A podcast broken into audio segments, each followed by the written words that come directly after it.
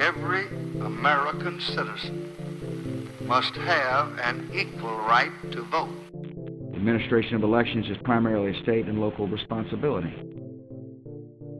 Whether you voted for the very first time or waited in line for a very long time, by the way, we have to fix that. Welcome to High Turnout, Wide Margins. This is Brianna Lennon. I am the county clerk in Boone County, and with me is my co host, Eric Fey, Director of Elections in St. Louis County, Missouri.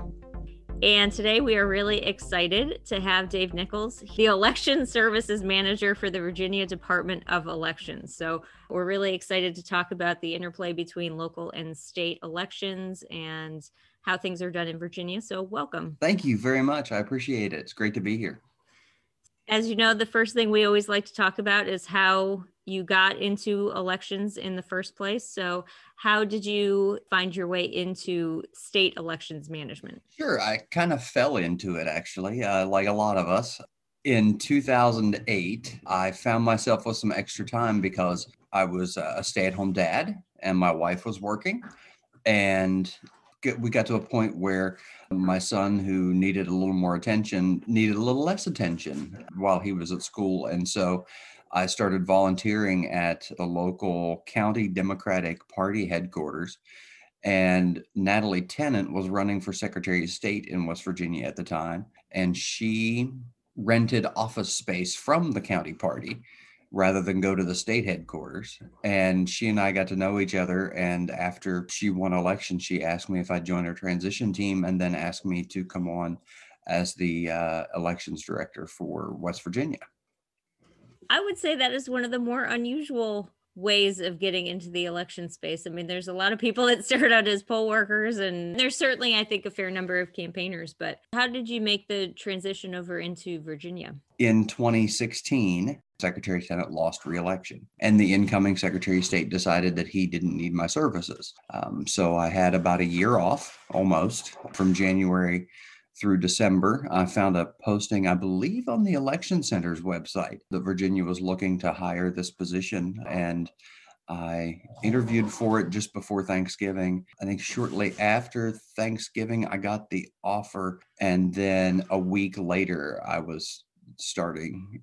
Everybody in my family still lived in Charleston, and I was staying at a friend's parents' house about a half an hour away from Richmond um, because I had literally a week to get down here to Richmond and, and get things sorted and, and start start work. What do you know now about elections that you wish you would have known in 2008, 2009 when you came into Secretary Tennant's office in West Virginia? All of it. Honestly, I knew a little about election administration, but not very much, quite frankly.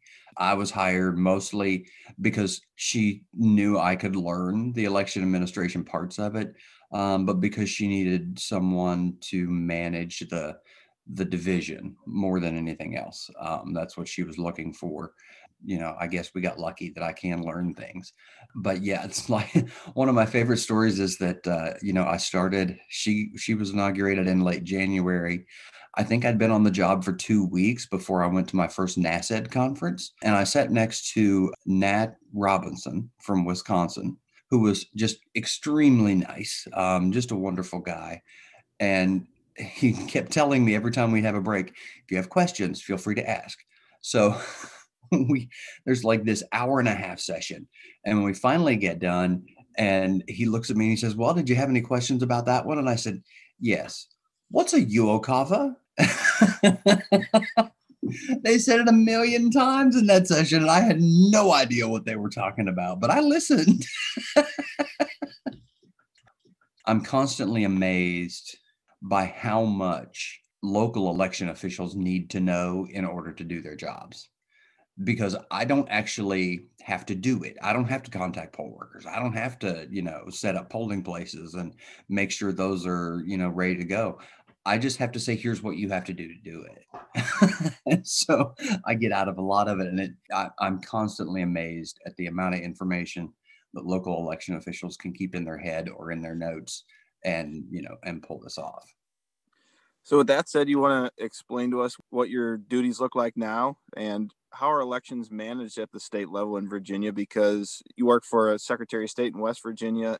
It doesn't sound like the Secretary of State manages elections like that in Virginia. Is that correct?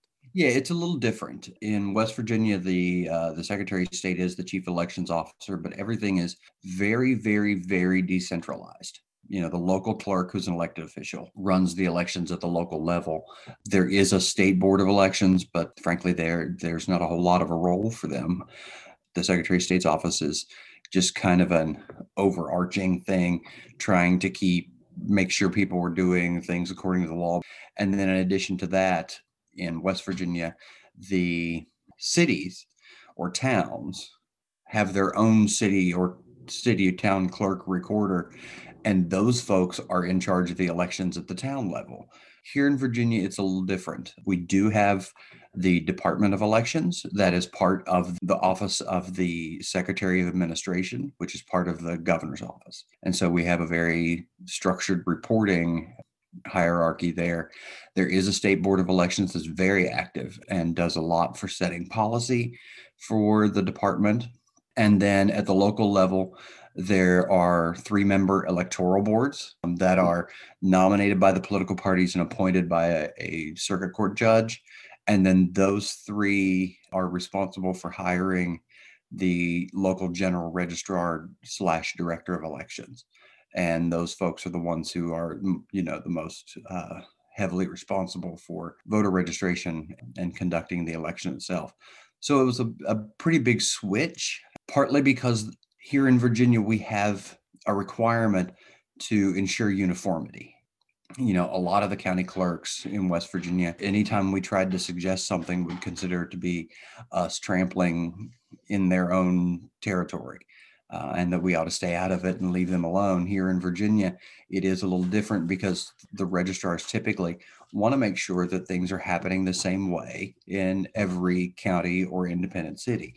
Because even though it is decentralized and, and you know still the locals are are in control of that attitude is just different things are expected to come from the state level when a new law passes they expect us to send us something that says here's how you handle this here's what you do with this and i think it's good because it then ensures that no matter where you are within the commonwealth of virginia you're going to have roughly the same experience in voting. And I think that's helpful for, for voters, especially in a state where so many people move around. West Virginia is not that way. People in West Virginia tend to, uh, and I'm born and raised uh, in West Virginia, but people who are there tend to stay where they are for just about forever. So I think it's nice to to kind of have that uniformity and have the state working with the locals to figure out the best way to manage that piece of it it's nice uh, from my role. I work as the election services manager. I'm not in charge of the entire Department of Elections, and I, our current commissioner does a fantastic job. And I don't think I want his job because I've seen some of the things he has to put up with. But I uh, currently am in charge of the election administration staff. They do a lot of the you know, candidate filings and setting up the the central system for all the elections uh, and making sure everything is is input into the system for that. They do all of the ballot proofing because we do have to see everybody's ballots before they can be used in an election. Um, they look at all the election results and make sure that what we call the abstracts of votes from the localities um, that have the final vote totals on it, make sure all those are correct and that all of their background data as far as uh, the election is concerned, whether it be voter turnout or, you know, provisionals, that sorts of things. Um, they check all of that out. I'm also in charge, sadly enough, of the campaign finance division. Uh, and I've got a couple of staff there and the, the department's policy staff. Uh, is also under my purview at the moment. And they're the ones who primarily will write those pieces of official guidance to go out to the localities and say, here's this and here's how you handle it. Any regulations that the state board is going to pass, they write those. Um, you know, they're responsible for a good deal of internal policy as well. Because you've been in both states now where clerks have more or, or less authority. When you're working on guidelines and, and forms and things like that that you provide in Virginia, do you bring local election authorities into the conversation? Do they help guide anything or is it very strictly top down? Once the division determines what the guidance is going to be, that's what it is, and the clerks just accept it and there really isn't much discussion about it? It used to be a smidgen that way before I got here. it used to be a lot of very top down. Here's what you're doing because I said so. Since uh, Commissioner Piper and Deputy Commissioner Bowman, I work very hard, and and so does the rest of the department to include local election officials on things. I have a work group of folks who are just fantastic, um, whether they're general registrars or staff from the local offices. There, there are about 20 of them, I think, in the work group. Uh, we have 133 localities, so 20 is a pretty good, you know, number that's that's manageable. And I can send out an email to all of them and say, I need to do this. I need three people to help me. And within five minutes, I've got three people who are ready to help me. And sometimes they'll take, if it's a form or something, they'll take the form, they'll work on it themselves and get it back to me and say, here's what we've come up with. What do you think?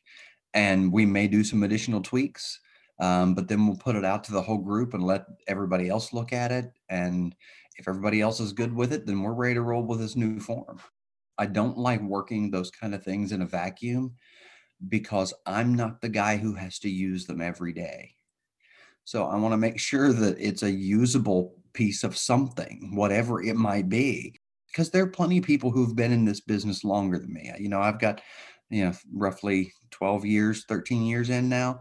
But there are people in this state who have been general registrars for 25 or 30 years.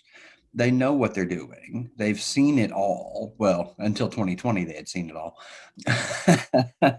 uh, but you know, they know what their voters need. They know what they need to make their offices successful. So I want to make sure that they have input on those things because I've only been in Virginia for three years. I might be missing something entirely. We may may have tried this previously, this idea I have, and it was a complete flop. So why do it again? If somebody can say, "Oh, we did that once. That was a bad, bad thing. Don't let's not do that again."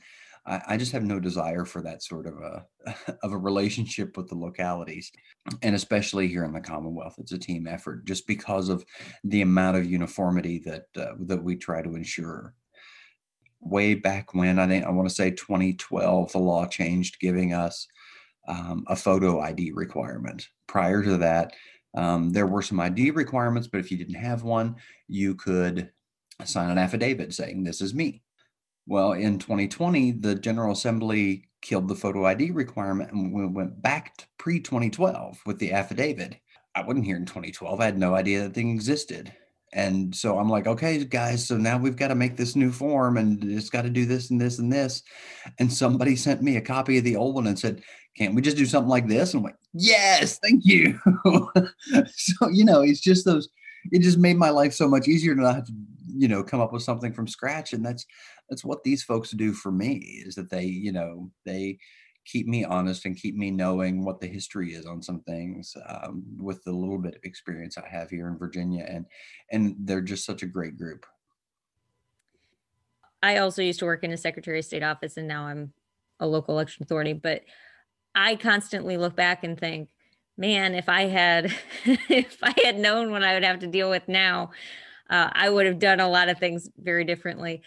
I guess you do you have anything like that? Do you have things that you're like, if I had known that this was going to happen, I would have handled this situation completely differently with the local election authorities? Or um, do you have advice on how local election authorities can can work better with with the state to avoid those things from happening? First of all, I, I can tell you, and um, former Secretary Tennant would not mind me saying this. The relationship between our office and the local election officials in West Virginia was not a good one. It was very tense full time. And I could never figure out why. I don't know if it was just something that was inherent um, and there was just no way to get past it. I know there was a lot of issues because uh, current U.S. Senator Joe Manchin was Secretary of State previously, and he was Secretary of State at the time of HAVA. And once West Virginia went to the central voter registration database, he basically said, okay, here's the product you're getting. Have a great day. With no input from the lo- local election officials, no asking them what they needed, just here's the system we're getting. Now, I'm sure they did some, they, they, they were not stupid people in that office. They did some research and, and knew the basics of what was necessary. But the, the local county clerks just always felt like that had been thrown at them, that they didn't get any input in this huge piece of, uh, of stuff. And I think there was a lot of that left over even once Secretary Tennant um, came through. And then she wanted to push for some reforms that they didn't particularly care for. And so that just you know created a fairly tense situation. I think one of the things that both state officials and local officials need to understand in order to try to work through any kind of relationship like that is that while the local election official has their their realm right these are the people that you're taking care of and these are the things you need to take care of that's that's what you ought to be doing as a local official. As a state official you've got a much broader picture. And so something that you can see happening here on the west side that's really bad that isn't going to get fixed until you get a law change to fix it. But somebody over here on the east side is going are you crazy? Why do we need a law that says to do that? That then creates tension between the state and the local level because this person over here on the east side has no idea what's going on on the west side. And so it's important, I think, to just keep the dialogue open for people to understand why why the state is doing what the state's doing and to always this the state always ought to be seeking input from the locals because the local election officials are the ones who have to do it um, I don't know of too many state run offices that are on the ground, you know, actually running the election. And so you've got to keep that cooperation going. You've got to keep those lines of communication open. You're going to disagree sometimes, and you know, that's fine. It's it's going to happen. If you can understand why they're doing it, that's an important piece to figuring out how to move forward. And so it it's always, I think, from what I can tell from my um, time in West Virginia and here in Virginia, is that there's always tension, and and this is this comes from also you know interacting with other state election officials. There's there's there's just always tension between the state and the local because of the different perspectives that they have to serve. Dave, I really appreciate your perspective and your opinion that there's always friction between the, the state and local election administrators. That's certainly been my experience. A lot of folks I talked to from across the country have had a similar experience. So I think you're probably spot on with that observation. What I find really interesting, though, is what you have mentioned about Virginia and its framework of uh, conformity almost amongst all the all the jurisdictions. Uh, we certainly don't have that in Missouri. I think we're a lot more like West Virginia in that regard. But even though there's a emphasis on conformity, you have wildly varying sizes of jurisdictions. You know, you've got Fairfax County, which is, you know, about the size of St. Louis County. And then I just looked on Google and you've got Highland County, which is just a couple thousand people. So when you're at the state level in Virginia, when you are trying to emphasize this uniformity across the state, how does a place like Fairfax County, which is going to have much different challenges than Highland County. How do you reconcile those two things? Can you give them enough autonomy to make things work for for them? Yes, yeah, we we certainly do. That's you know one of the things that I made sure to ensure with, especially with that work group that I have put together, is that we have folks from Fairfax County, which you know by Virginia standards is just enormous. I mean they're they're huge. And you may have gotten Highland County, but what you missed was the city of Norton. The city of Norton has about 2,300 registered voters. Any election day, they have one polling place, um, but they're their own independent thing um, within the within the county of Wise, fully engulfed in the county of Wise. And so, you know, it's it's difficult because you do have to you have to plan for that 600,000 people who are going to show up to vote in one county and the 1400 who are going to show up in Norton or, or some of these other smaller counties or or cities and we can give them a certain degree of autonomy there are a lot of things you know like we passed the you know ability for them to have satellite early voting locations, you know, basically vote centers during early voting. And we gave the option to all localities if they wanted to have those satellites, they could. I think Fairfax County wound up with 14. Places like Norton and Highland County wound up with none because they didn't need it. It wasn't going to be efficient for them. It wasn't going to serve their voters or or be efficient use of taxpayer money to do that. And so there are a lot of ways that we can we can work together to try to figure out how to balance things um, from that very large to that very small. Typically, when I do have uh, some big thing coming up, I'll talk to folks in Fairfax County, and then um, actually the the current president of the Virginia Registrars Association is from Wise County, uh, and she and I have gotten to know each other very well, and she's wonderful, and so I rely heavily on her. Uh, for the experience that she's had uh, and that sort of thing. And it helps having that person that I can call up who is from a small locality. But it is a it's a tough balancing act sometimes. You said there's a registrars association in Virginia. So I assume that they advocate for and against things in the state capital. Uh, do you ever find yourselves at opposite ends of an issue? In previous sessions, that has been the case. Recently, it is not. Commissioner Piper has done a great job of putting together because not only is there the registrars association like i said each locality also has three members of an electoral board they have their own association the virginia electoral board association. And so what we'll do is during legislative session um, we'll meet once a week. We'll talk about what bills are coming up.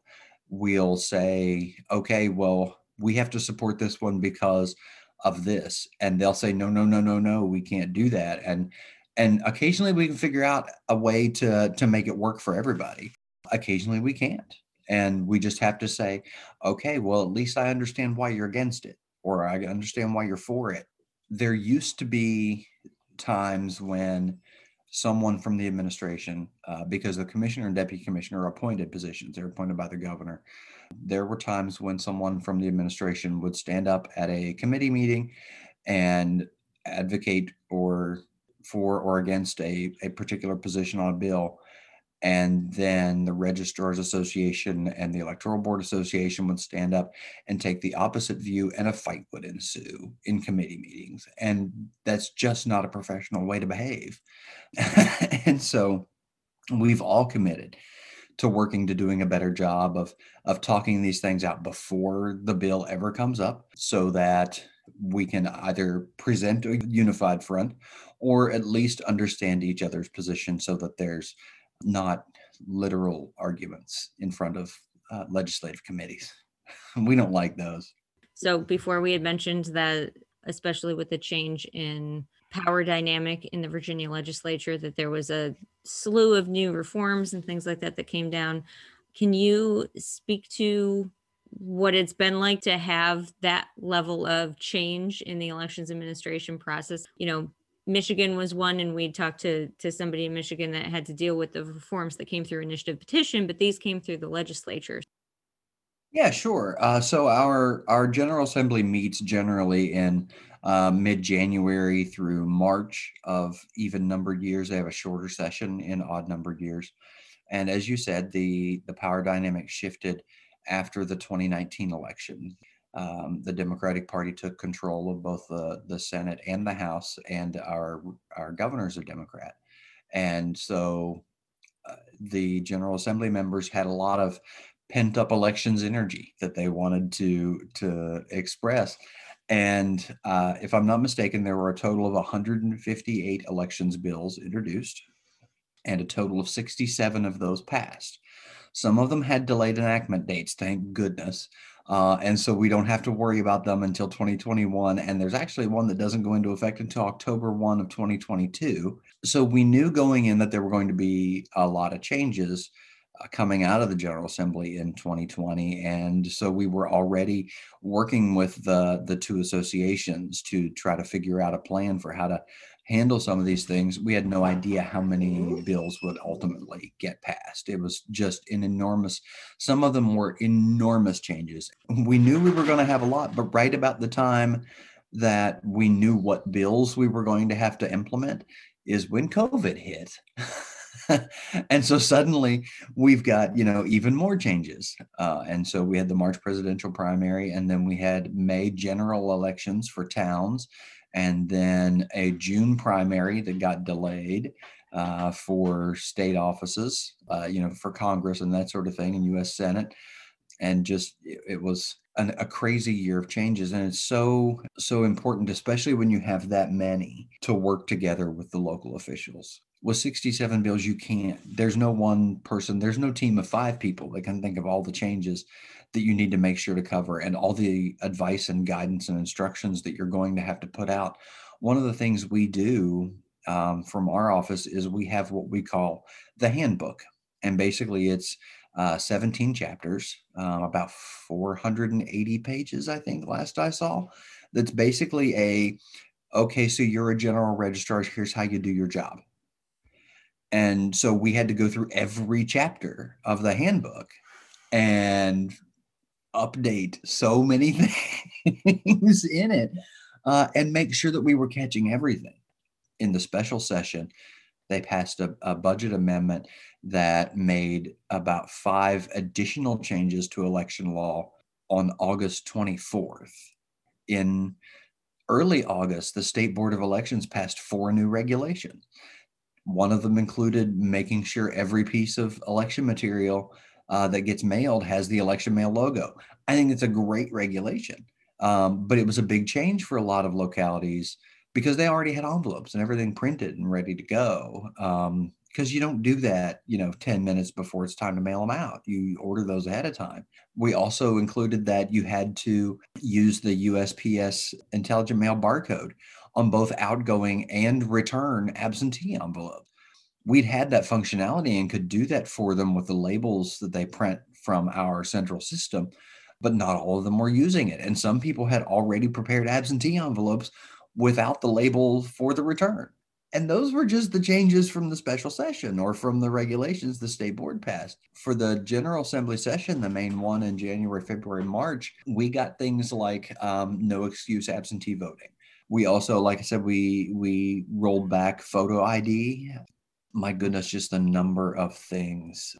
There were some pretty significant changes we did. Um, we we kind of went for. We got a twofer out of one. It used to be that the deadline to apply for an absentee ballot was seven days before the election, and they moved that to 11 days before the election. So that was a big change, not necessarily for voters, because most of them quite frankly, don't know the deadline anyway. They just wait for us to tell them what the deadline is. But the other piece of that was that on the back end, what Virginia used to be a ballot received by election day, the end. If it's not in by the time the polls close, no, no, no good. Um, and so one of the things they did was extend that to noon on the third day after the election. So you had less time to apply, but you had more time to get it back and, and get it in. And so that that actually was one of the bigger changes because it meant that see Virginia's canvass starts the day after the election. You have election day the next morning you're in for canvass that was a big change for me because in west virginia you have the election on tuesday and canvass starts on monday you got some time to to do the research you need on provisionals or or that sort of thing and, and be ready to go. Um, in Virginia, you start the next day and you've basically got a week um, to pull it off and be done.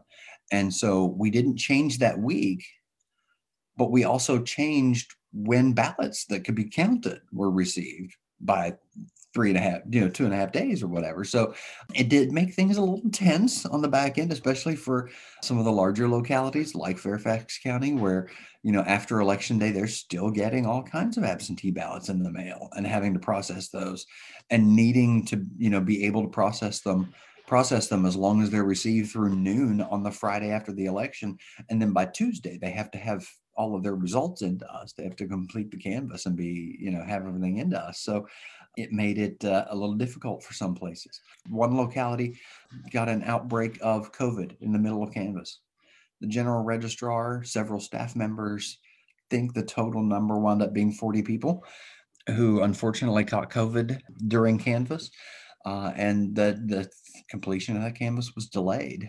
And it wound up actually that the general registrar and the electoral board were on a Zoom meeting I want to say from eight o'clock in the morning on a Wednesday until I think that you know they took breaks to eat, but it was roughly um, four o'clock in the morning the next the next morning when they finally finished up uh, processing the provisionals. So, you know, it was just a banner year for changes all around. Uh, Virginia also has a lot of, uh, uh, we have a petition requirement to get on the ballot, and collecting petitions is not an easy thing to do during COVID. Um, may not even be advisable for that matter, but still required. And I I think we had a total of 54 court cases this year, many of them dealing with the number of petition signatures required to get on the ballot and the deadlines to do that sort of thing. So not only are are you know all these other laws changing now, the courts are coming in and saying, okay, well this is different now. Yay, have a great day, um, and that's fine. They're allowed to do that, and, and we have to implement them. We all know that. We also had a court case that required us to change how we service our print disabled voters. And so we've uh, we used a solution to send ballots to electronically to UOCAVA voters, and we wound up having to use that system to send ballots electronically to print disabled voters. Uh, and so getting the word out to print disabled voters and to 133 general registrars who are already conducting absentee voting on okay well i know it's now october 1st and you've been you know we're halfway through early voting but now we have to change this and if you already had somebody who indicated they needed assistance you have to contact them and see if this is what they need and if they do then you have to send them this whole other thing and that's the other thing is that you know we went through all of those um that all those changes in 2020 and basically any of the court cases or anything from the special session. We just had two legislative special elections in January, and we've got two local special elections in February, and then another special election for a local office in March, and and we had a state senator who unfortunately passed away, and we've got a special election to fill his seat in March because we never stop having elections in Virginia. They're like every 15 minutes. But currently, not like the the laws that passed for the special session, uh, several of the court cases, those things, though they were in place for the November 2020, they don't apply to these specials. So you've got to revert back. And then the legislature is going to pass them all, and on July 1, they'll become the law again. And so for you know November 2021, we'll have to do these things all over again.